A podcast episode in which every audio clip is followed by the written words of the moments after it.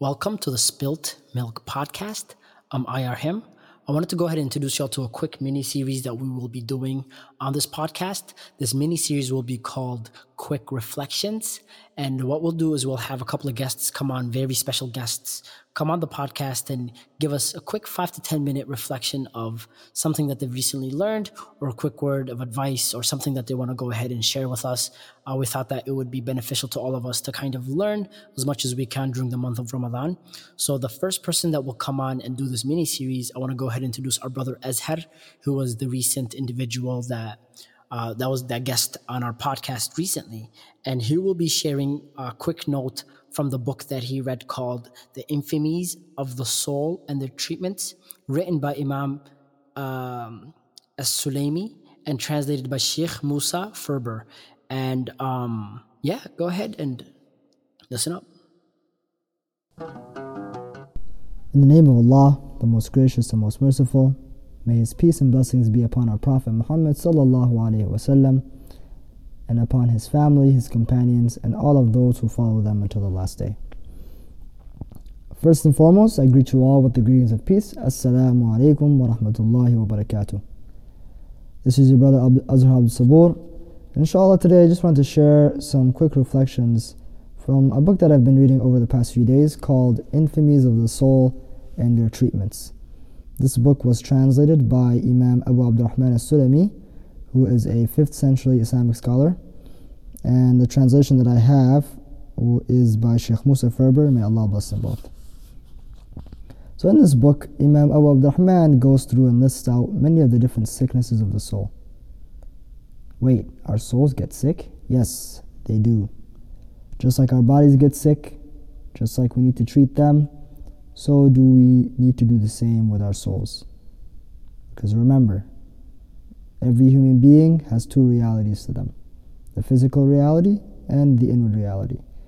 And just like our outward reality, our physical bodies need to be fed, need to be treated, so do our souls. And in this book, Imam Abu Abdurrahman goes through and lists out many of the different sicknesses of the souls along with their treatments. So, the one I wanted to highlight today is this concept of self pity. So the author says here Among the infamies of the soul is its worrying about and pitying itself. This condition is treated by the individual seeing the grace of Allah Most High that is upon one at all times and circumstances, in order to remove him from pitying his soul. So, one crucial thing about this whole concept of self pity is understanding why it's so dangerous, right?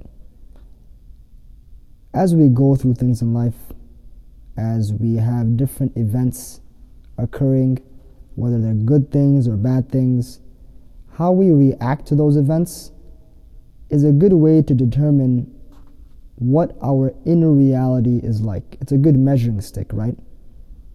When something positive happens, are we thankful or do we just take it for granted? That can tell you something about yourself. When something bad happens, are we angry? Are we defeatist in mentality?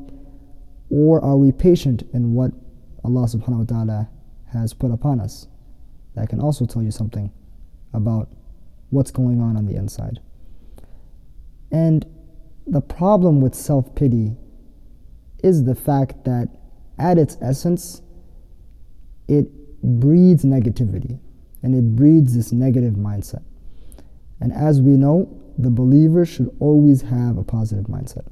The Prophet ﷺ tells us, um, paraphrasing here, that the affair of the believer is strange.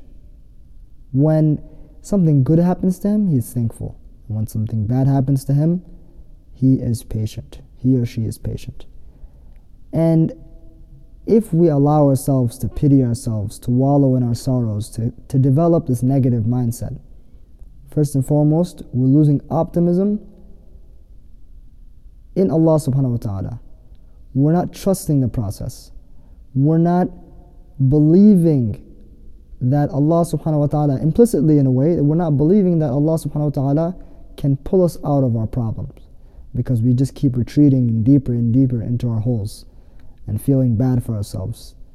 And the, the believer never should feel this victimhood or this victim mentality. Because when we allow ourselves to feel defeatist, to feel sorry for ourselves, we start to despair in the mercy of Allah subhanahu wa ta'ala. And Allah reminds us again and again do not despair in the mercy of Allah. Do not despair in the mercy of Allah. لا تقنطوا من رحمة الله. And Allah also reminds us لا يكلف الله نفسا إلا وسعها. Realize that Allah subhanahu wa ta'ala will not burden you with something that you cannot handle. If He's given you a test, He knows you can handle it. But you also have to believe in yourself and more importantly, believe that Allah subhanahu wa ta'ala can pull you out of whatever situation you're in. Not only that, to look at the glass half full and not half empty. To find the blessings, to find the gifts that this trial gives you To be thankful to Allah subhanahu wa ta'ala um, that whatever He's putting you through is at the end better for you, right? وَلَئِن شَكَرْتُمْ لَأَزِيدَنَّكُمْ if, if we are thankful, Allah subhanahu wa ta'ala says He'll increase us. And when we develop that mindset, once we're grateful for what Allah subhanahu wa ta'ala has, has given us, once we appreciate what we have, once we're optimistic of whatever Allah subhanahu wa ta'ala is putting us through, and when, when we realize that these things ultimately are good for us, it allows us to get out of this negativity. It, it allows us to get out of this defeatist mentality. It allows us to grow as individuals because you realize that no matter how great your problems are, Allah subhanahu wa ta'ala is greater than any problem that you may have. And you allow yourselves to open up and to believe that Allah can pull me out of any situation. Allah has my back and I trust Him in believing and in knowing that what He's putting me through is ultimately good for me and will help me become a better version of myself. So, inshallah, I just want to share that reflection. I hope you guys all benefited. Assalamu alaikum wa rahmatullahi wa barakatuh.